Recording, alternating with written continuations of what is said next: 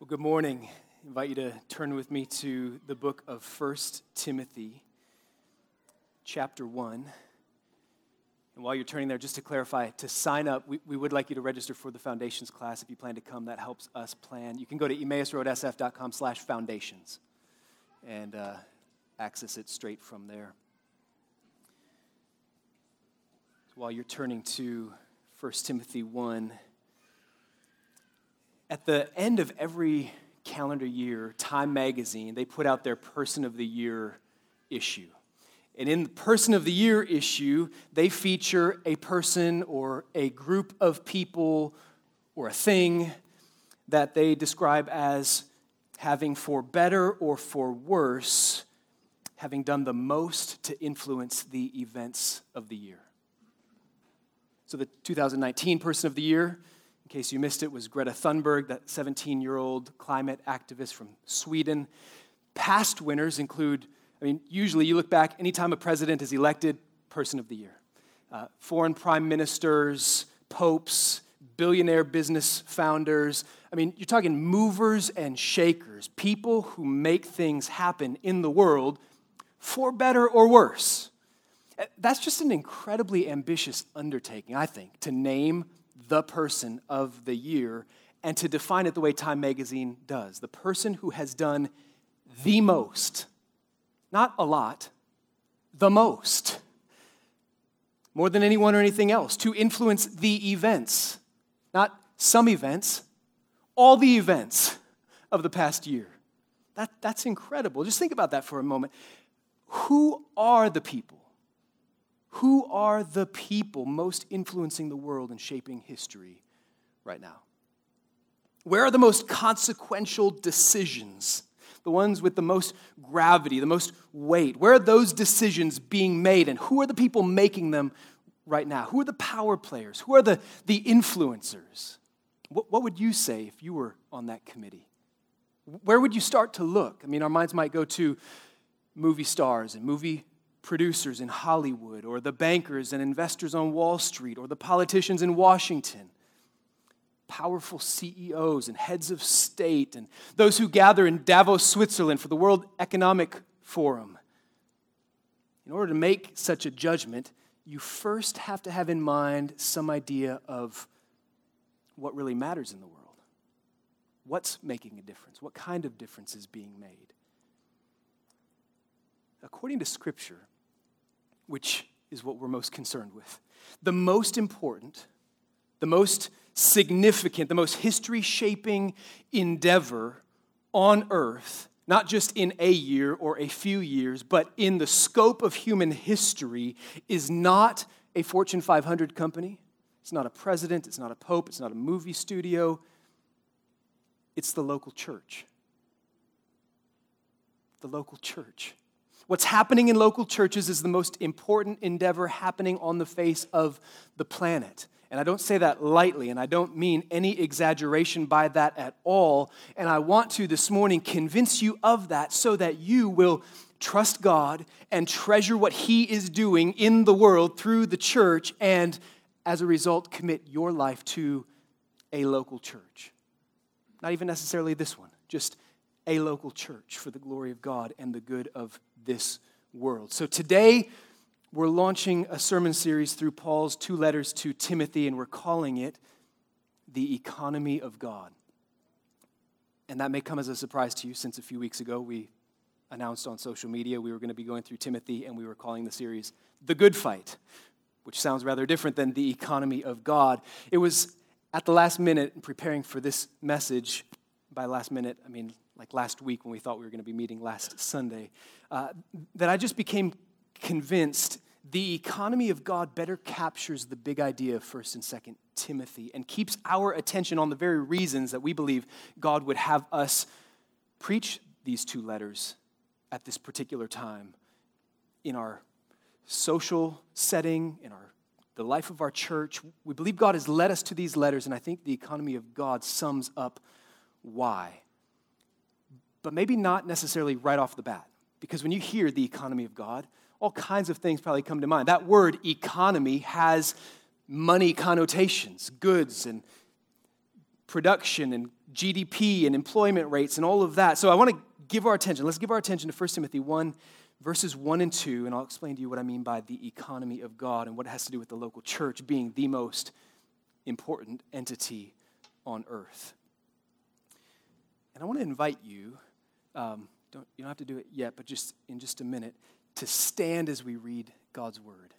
Uh, I'd love to do that throughout this sermon series as a way of reminding ourselves that we receive God's word, we read it like no other book. It's with reverence and awe and humility and honor that, that we receive God's words directly to us, authoritative, clear, sufficient words. And I think standing is one way to do that if you're able. If not, don't worry about it. If you're able, would you stand and join me in reading 1 Timothy chapter 1 verses 1 and 2. This is God's word. Paul, an apostle of Christ Jesus by command of God our savior and of Christ Jesus our hope. To Timothy, my true child in the faith, grace, mercy, and peace from God the Father and Christ Jesus our Lord. Let's pray. Father, thank you for speaking to us. You are not silent, you are not distant. You are near, and your word is near, and your promise is near. And everyone who believes, everyone who hears your word and believes it, will be saved, and everyone who calls on your name will be saved. We thank you, God, our Savior for what you have done and what you are doing and what you promise to do in the world through your church and the gospel of your Son, Jesus Christ. So change us as you speak to us through this word for your glory and our good. Amen. You may be seated. So, like the other 13 books in the New Testament that Paul wrote, First and Second Timothy are letters. All of Paul's books in the New Testament are letters. And that literary form informs the way that we read this. We come to it realizing we are reading somebody else's mail. This is written correspondence between two people. Paul, in place of being physically present to give instructions, wrote. He wrote down his thoughts to communicate specific instructions and directions to a specific recipient, to communicate those ideas across distance. And so that shapes how we read these two letters. But as we come to 1st and 2nd Timothy, we realize Paul's intent is never merely informational. He's writing to communicate information, but it's not only informational. Paul always begins his letters with a greeting. And in all of his letters, his standard greeting every time follows very closely this pattern. He says something like, Grace to you and peace from God our Father and the Lord Jesus Christ. In 1st and 2nd Timothy, he adds something. So it stands out to us. Very similar, but he says, Grace, mercy, and peace to you from God our Father and the Lord Jesus Christ. He does that in both of these letters. And it would be easy to skip over these really quickly. Like these are just formalities, it's just polite to start your communication with some kind of greeting, some nicety. But Paul is cluing us into what he's doing in these letters. He really is writing to convey grace and mercy and peace from God. You think about what it means to receive grace and mercy and peace from God. And that's how Paul begins because everything else that he writes means to express that. I mean, he tells Christians in Ephesians chapter 4 that all of our speech should give grace to those who hear. So if the everyday speech of believers, if your everyday speech has the capacity to give grace to the people who hear you, everyday conversation, how much more would these spirit inspired words communicated by an apostle of Jesus Christ communicate grace as the power of God active in our lives, mercy and peace from God to us? So, whenever you open Scripture, you should open it with this expectation, this eager anticipation. God's going to give you grace. God's going to give you mercy and peace here from Himself in His Word. So that affects how we read these letters. First and Second Timothy, along with the, the book we call Titus, they make up a trio of letters that we refer to as the pastoral epistles.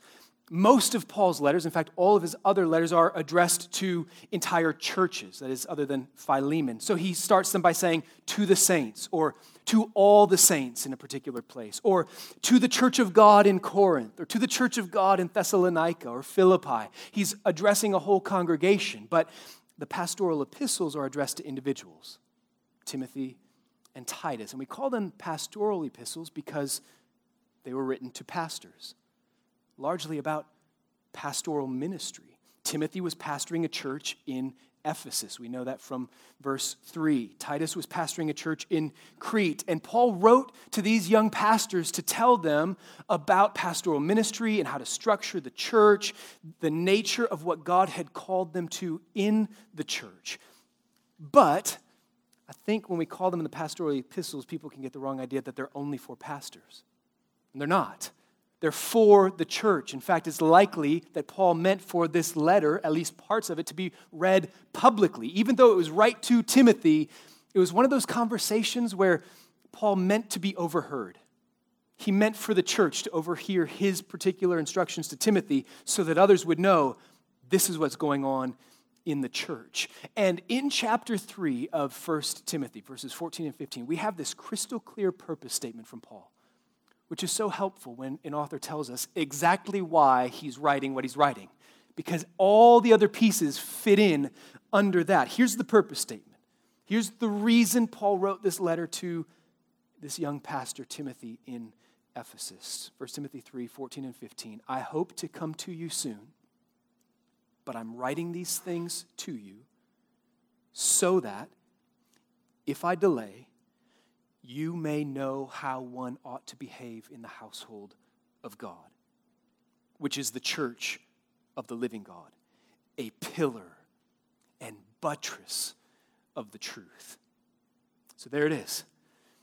This letter explains how you should behave in God's house. That's not just for pastors, that's for anyone who's in God's house. Now, when you think of house rules, your mind may go initially to common things that would be disallowed inside a house, like no shoes in the house, no running in the house, inside voices only. Maybe you can hear your mom's voice or your, I hear my grandmother's voice. We used to jump down. There was this awesome opening between their dining room and the living room, and there was a couch there, and we would jump through it. And I could just hear her, Don't jump, kids.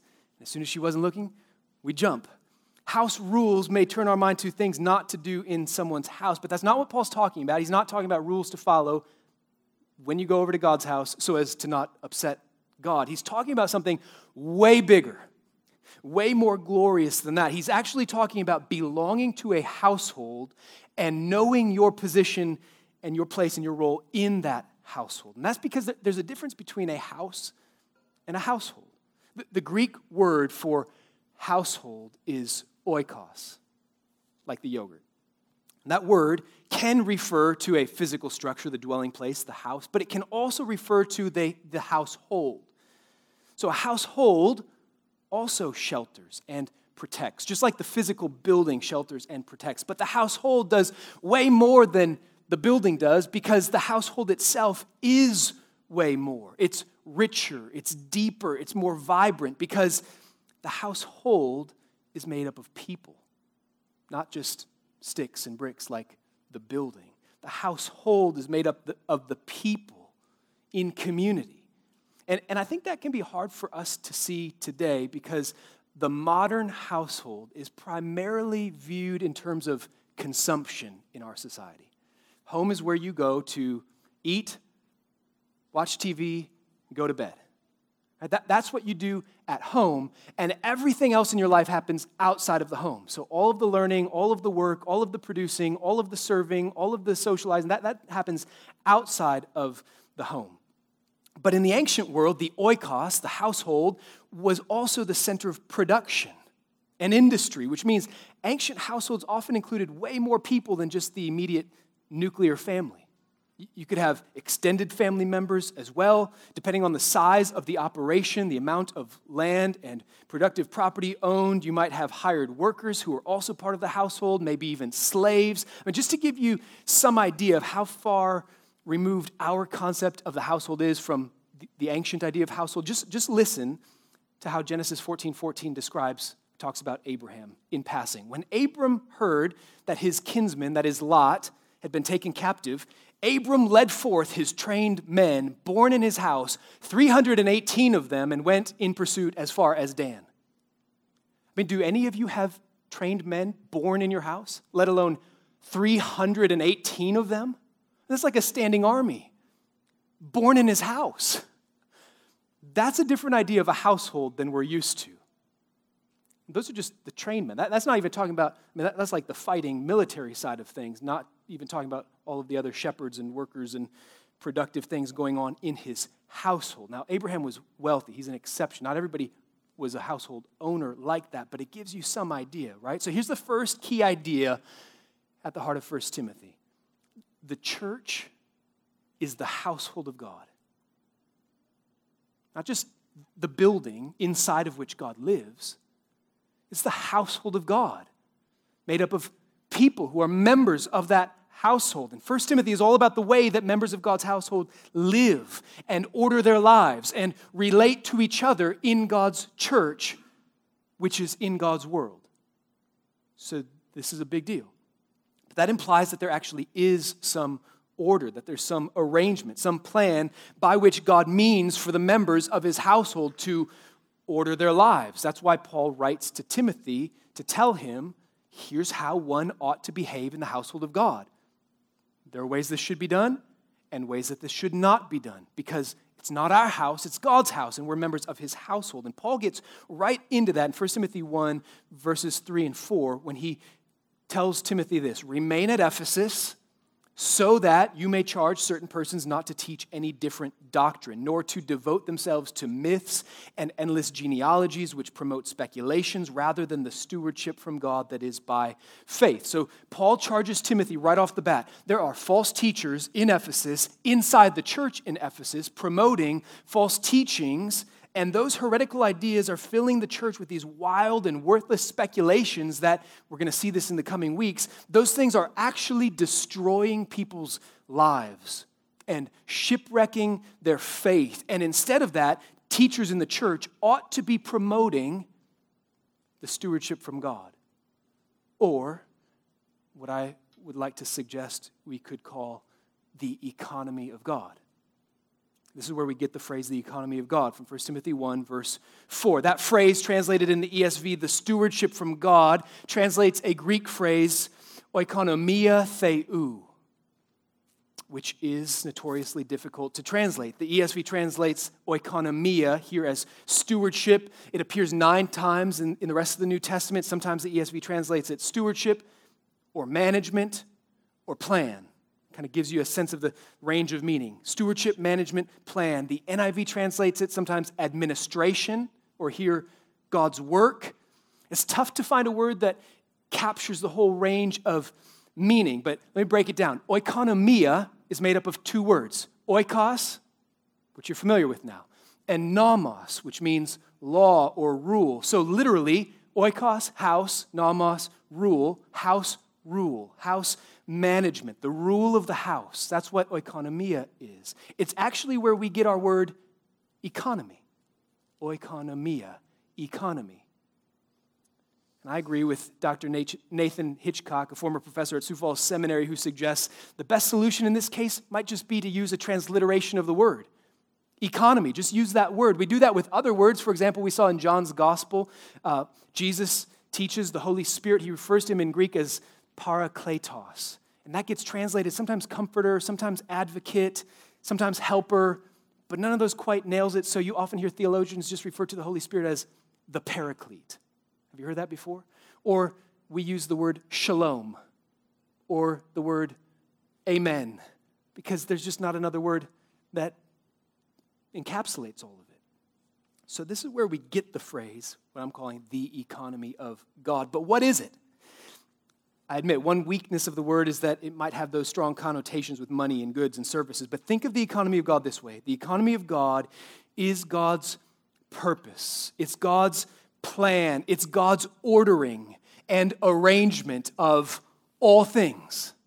The economy of God is the way that God orders all things. One commentator translates this phrase, oikonomia theou, as God's way of ordering things. Or listen to this commentator who says, the term envisions a divinely organized pattern of life, God's ordering of reality. As Paul applies it to Christian existence, the term is expansive, encompassing the whole social and political and religious world in much the same way that the emperor would take to himself the role of the father or householder and regard the entire empire and all its inhabitants as his household. Understood this way, the whole of life, all of life is subject to the divine will, or at least it's meant to be. The implications for a Christian understanding of the church in the world are enormous. You start to get a glimpse of why. If God has a plan, for his household, and that is expansive. It's not just covering a sliver of your life, like here's the church side of my life over here, this thing I do on Sundays, but I am now a member of the household of God, and all of my life, therefore, is wrapped up into that. And God has a plan in oikonomia, a structure for his household. Nothing is off limits. Everything in my life is caught up into the household of God, and God is the Father. And so we care about what Paul has to say when he says, here's how one ought to behave in the household of God. The economy of God is God's way of ordering reality. Listen for the economy of God in Ephesians chapter 1, written to the same church where Timothy pastored for a time in Ephesus. Ephesians 1 7 through 10, Paul writes, In him, that is, in Jesus Christ, we have redemption through his blood the forgiveness of our trespasses according to the riches of his grace, which he lavished upon us in all wisdom and insight. So that's redemption in Jesus. And he goes on, making known to us the mystery of his will. God's making his will known on earth according to his purpose, which he set forth in Christ as a plan. The Greek word is oikonomia. He set forth in Christ an economy, a plan, a purpose, a way of ordering things. In Jesus, He set it forth in the world for the fullness of time to unite all things in Him things in heaven and things on earth. So, what does the economy of God touch? Everything. Just on earth? No. In all of history and in heaven and earth. It touches everything. So, twice in 1 Timothy, Paul launches into these worshipful proclamations, these doxologies. He does it early on in chapter 1 uh, verse 17 he does it in chapter 6 towards the end of the letter and he just he declares god both times he repeats this theology god he calls the king of the ages he calls him the blessed and only sovereign, the King of kings and Lord of lords. That is a total claim meant to offend, provoke, challenge anyone else who claims any authority in heaven or on earth. He is king over everything the emperor, the prime minister, the president, the governor, the CEO, moms and dads, everything. He is king of the ages, the blessed and only sovereign, the King of kings and Lord of lords. And Paul says he's worthy of honor and glory and eternal dominion. And he's a father. And as a father, he has a household. And he's not negligent. He doesn't just let his household do whatever everybody feels like doing so they can discover themselves and express themselves their own way. He's a loving father who loves every member of his household and so he has a plan for his household. So nothing is outside of God's economy.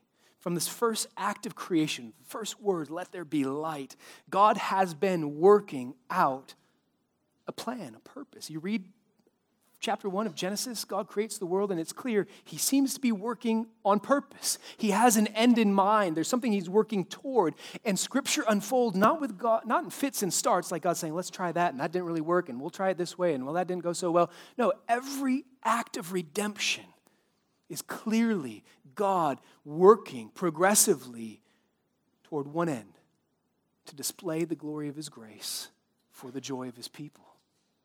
That's what God is doing to unite every square inch of the cosmos, heaven and earth, in Christ. And the economy of God is redemptive. From the opening verse of 1 Timothy, Paul speaks of God as our Savior. And he does that repeatedly throughout these letters. In 1 Timothy, it stands out to theologians and scholars and commentators. Paul frequently refers to God the Father as Savior. And that's strange because in the rest of the New Testament, usually we call Jesus the Son the Savior. But in 1 Timothy, it's God the Father who Paul keeps calling the Savior. Not that Jesus isn't the Savior, he says that too, but in 1 Timothy 2, 3, and 4, he says, God, our Savior, desires all people to be saved and to come to knowledge of the truth. And in 1 Timothy 1:15, Christ Jesus came into the world to save sinners. And in 2 Timothy 1:10, our Savior Christ Jesus abolished death and brought life and immortality to light through the gospel. The economy of God is redemptive. God saves, God redeems, God restores, God reconciles sinners to himself. But when we say that the economy of God is redemptive, I don't want you to narrow that too much to think of, oh, okay, it's just the, the God's plan of salvation, like maybe you've heard of um, in evangelism, the ABCs of salvation right? admit, believe, confess. Well, that's certainly part of it. Right? Nobody becomes a Christian without believing in Jesus, but the economy of God is not narrowed down to the moment that you first believe in Jesus and confess Him. The economy of God is expansive. God is setting right in Christ everything that's wrong in the world there's this new creation, reordering of all reality happening in and through the person and work of Jesus Christ because of his life, his death, his resurrection, his rule and reign. So, how does God do that? How is God making all things new? That brings us to the second key truth in 1 Timothy. The economy of God is manifested in the world through local churches. Listen again for the economy of God, this time from Ephesians chapter 3, verses 8 through 10. Paul says, To me, though I'm the very least of all the saints, this grace was given to preach to the Gentiles the unsearchable riches of Christ and to bring to light for everyone what is the plan, the oikonomia of the mystery, hidden for ages in God who created all things, so that through the church, the manifold wisdom of God might now be made known to the rulers and authorities in the heavenly places. You, you, catch that? So it's through the preaching of the gospel that God is making his economy known to the entire world. Wherever Christ is preached, the economy of God is moving forward. Because in Adam, all sin. And in our sin, the world is plunged into darkness and death and destruction and chaos. But in Christ, we are redeemed and brought to life and made new. So it's in the preaching of the gospel that God's economy is being made known in the world. In Christ, that God is redeeming humanity. In Christ, that God will one day renew the heavens and the earth. But there was more. Did you catch this? It's in and through the church that the wisdom and beauty of life in God's economy is displayed. That, that is just mind blowing to me that Paul would say, through the church, the manifold wisdom of God is being made known. And he doesn't just say on earth, he says to the rulers and authorities in the heavenly places. So the economy of God is cosmic, and the church is the display, the witness the evidence of the economy of God, even to rulers and authorities in the heavenly places. Listen to Philip Towner again. He says the metaphor of the household of God this metaphor, the economy of God, makes the people of God the, the microcosm or paradigm of a world obedient to God's ordering. So there's a world disobedient to God. And how are people to see what it looks like when there is a world obedient to God? You look at the church, the household of God. It's a picture, it's a witness to the world. This is what it looks like when people live God's way. And so its mission is to extend this reality beyond its own walls so that God's way of ordering life can be known and obeyed by more and more of the unbelieving world. So it's not just this, this is all it is and all it will ever be. It's an expanding household as more and more people are brought into it. And that's why Paul says in 1 Timothy 3:15, the church is the household of God, the pillar and buttress of the truth. The church exists to hold up the truth of God, to hold out the truth of the gospel in the world. And that's why Paul found it urgent to write to Timothy because of false teachers who were promoting heretical ideas and messing up the church. Paul wrote to Timothy to say, This is how you ought to behave in the household of God. The gospel is at stake. The economy of God shaped how Paul understood his own ministry. He identifies himself at the beginning of both letters to Timothy as an apostle of Christ Jesus. Specifically, he says, by command of God our Savior, in Christ Jesus our hope. And in 2 Timothy 1 1, he says that it's by the will of God that he is an apostle. So it has nothing to do with Paul's ambition or his plan for his life, his dreams. He has a command from God. God's will is what made him an apostle. Remember how big Abraham's household was? In ancient households, you can imagine an operation like that would require some help to run it.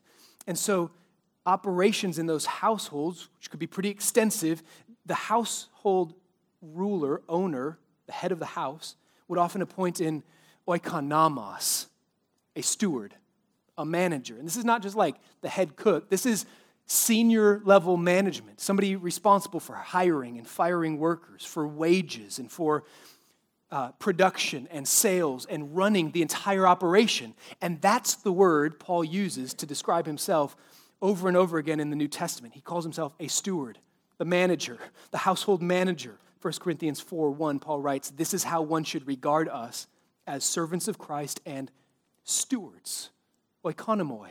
We are household managers. It's God's house.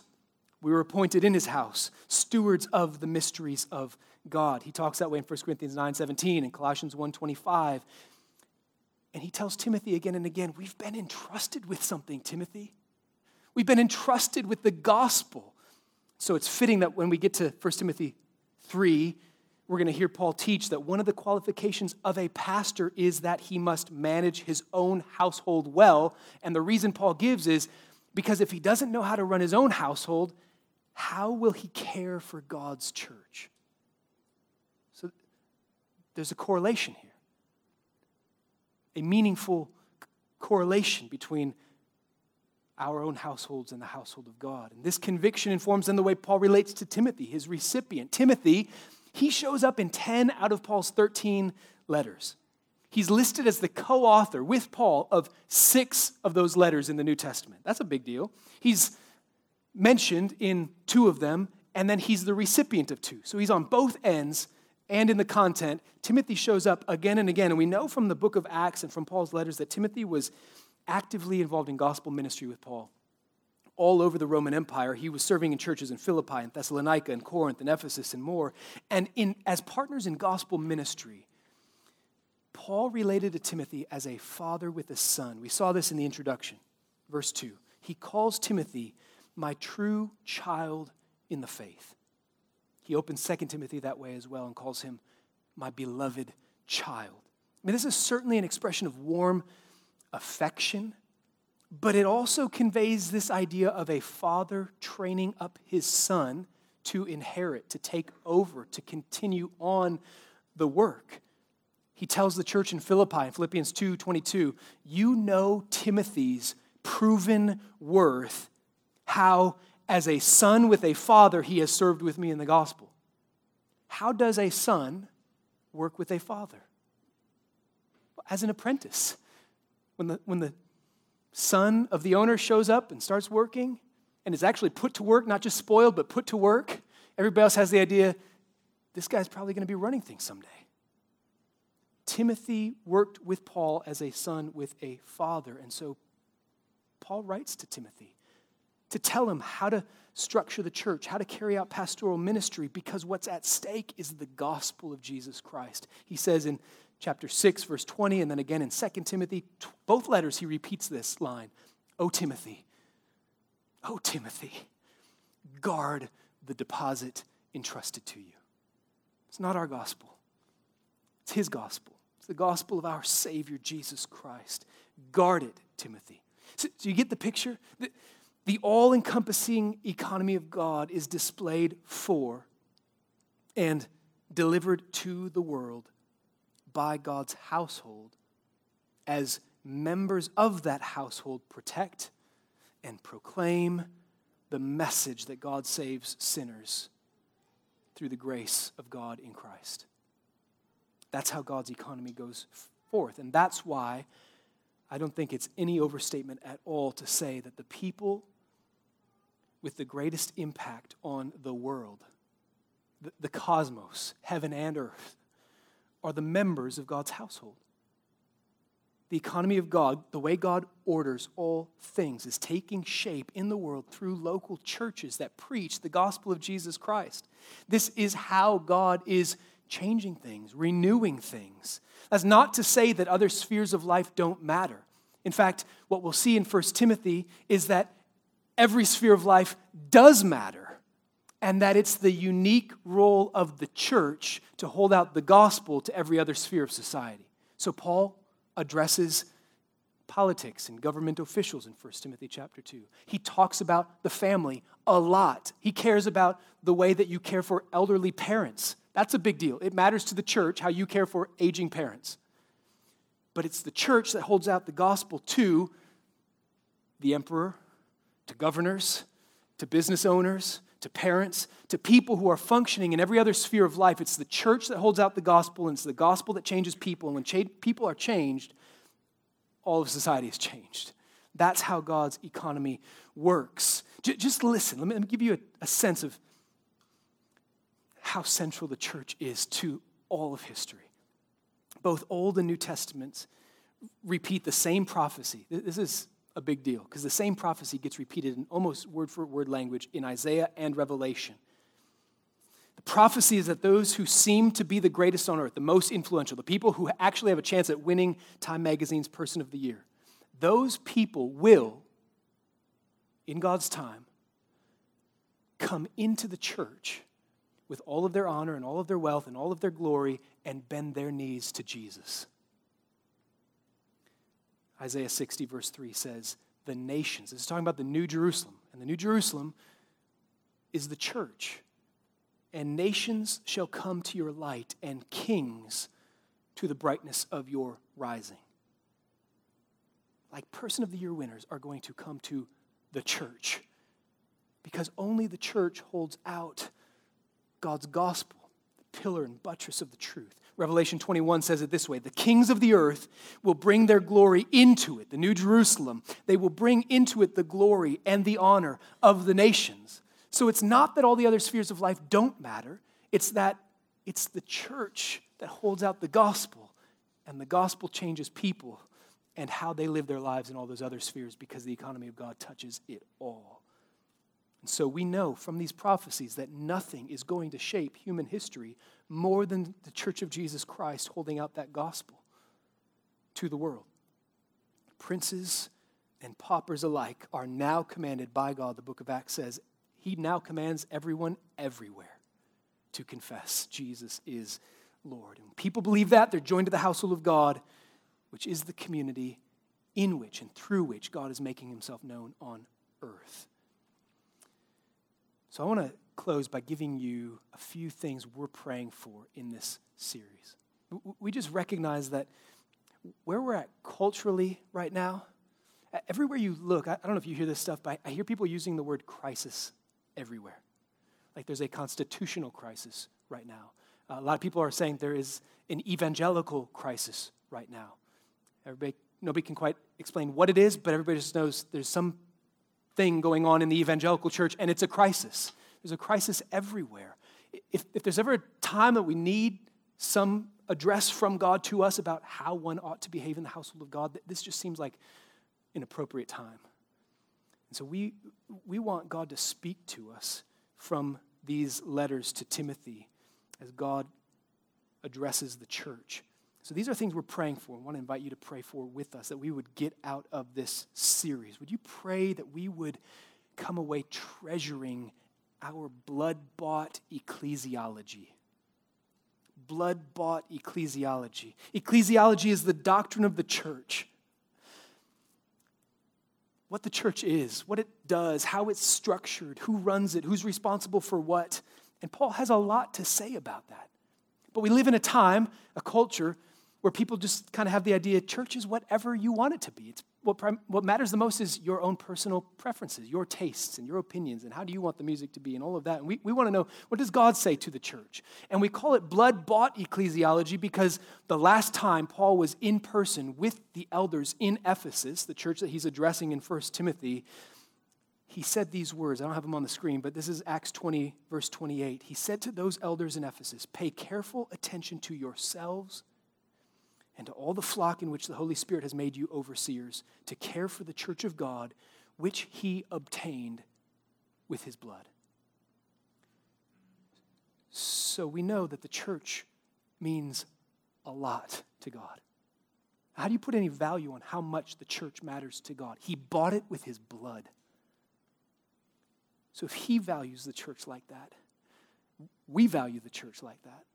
And we value the way God seeks to structure his church for his glory and for his witness in the world. So we want to learn from what he has to say in 1st and 2nd Timothy. Pray that you and we would all grow in humble orthodoxy. Humble orthodoxy. Orthodoxy means right doctrine. Orthodontics, that's straight teeth. Orthodoxy is straight teaching straight doctrine. One of Paul's big concerns in both these letters is false teachers, heterodoxy, heresy. And he brings it up again and again, and he has a lot to tell Timothy about how to deal with false teachers. And what you come away seeing is doctrine matters, theology matters. There is content, there is real content to know and agree with and understand and believe. It really matters. The gospel of Jesus Christ is compromised when that, those truths are abandoned. And so the content of the gospel matters. But at the same time that Paul is telling Timothy, confront these people, rebuke them, tell them to stop, he's also telling Timothy things like, the Lord's servant must not be quarrelsome, must be able to correct his opponents with gentleness. The aim of our charges love. We're hoping, we're praying that God would perhaps grant them repentance that would lead them to a knowledge of the truth so that they would come to their senses and escape from the snare of the devil after being captured by him to do his will. So, some people like doctrine and theology because they like being right because it puffs up their heads. Paul cares about the truth because the aim of it all is that people would be saved, that they would turn to re- in repentance, that they would come to love God and love people. And that creates humble orthodoxy, which is way different than arrogant theological debates and quarrels, which Paul has some strong warnings against in these letters. And so we want to grow in humble orthodoxy. And man, do we need it today. Pray that we would mature in everyday godliness as well. The gospel is not just content to believe, it, it actually changes things in us. It changes how we live. How we behave in the household of God matters. Paul calls it godliness over and over again. It's how you live, it's what comes out your hands. What you believe comes out your fingertips in your everyday life. And we know it comes out in everyday life because the things that he addresses and applies the gospel to are the kinds of things that I think today would shock a lot of American Christians. They would think the church has no authority over that, that God doesn't care about that in 1 Timothy, Paul addresses hairstyles and clothing and care for elderly parents, like I said. He addresses slaves. He talks about how to pray for government officials. He talks about sexuality. He talks about your speech and your conduct. He talks about marriage and childbearing and parenting and widowhood. He talks about food.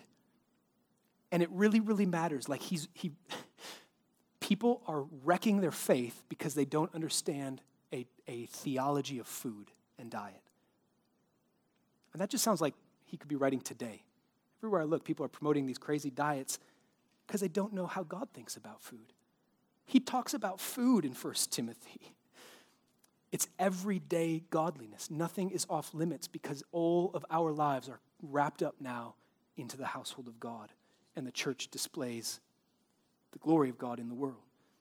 So pray that we would grow in everyday godliness as we come to understand the gospel more deeply. And finally, pray that we would continue in unswerving faithfulness.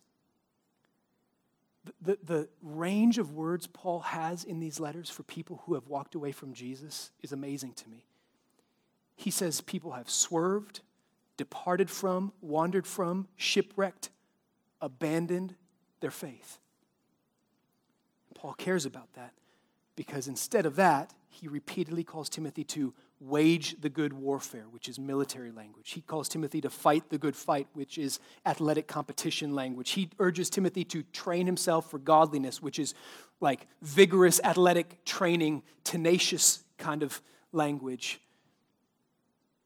Because Paul knows holding fast to Christ matters for the household of God. And so we long for every member of God's household to hold unswervingly to the gospel. So that's where we're going. That's where we invite you to pray with us. And if you have not committed your life to a local church, again, it doesn't have to be this one, a local church. This is what God's doing in the world. I can't think of anything more exciting, any bigger privilege than to be part of God's plan, God's purposes unfolding in human history through the church, holding out the gospel to the world in community with these other members of God's household. Nothing, nothing, nothing at all benefits the world more than local churches that preserve the purity of the gospel, humble orthodoxy, and grow in everyday godliness and hold unswervingly to Jesus. So let's pray.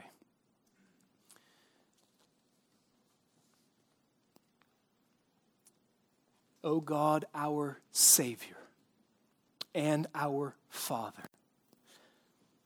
Jesus, our hope and our Lord. Holy Spirit, come. Father, Son, and Spirit, make yourself known to us and through us display the glory of your grace in our lives as exhibits of your patience and your mercy, as testimonies of your power, witness of your sovereign rule over all things. May our lives, may our speech, may our conduct, may our homes, may our relationships, may all of our lives bear witness to the glory of Jesus who abolished death and brought life and immortality to light through his gospel. Do that, O oh God, for your glory, for our good, and for the sake of this city that we love, full of people who are still outside of your kingdom, outside of your salvation, but people that you mean to save, that you will save as they hear the gospel. Oh God, do this for their sake as well. In Jesus' name, amen.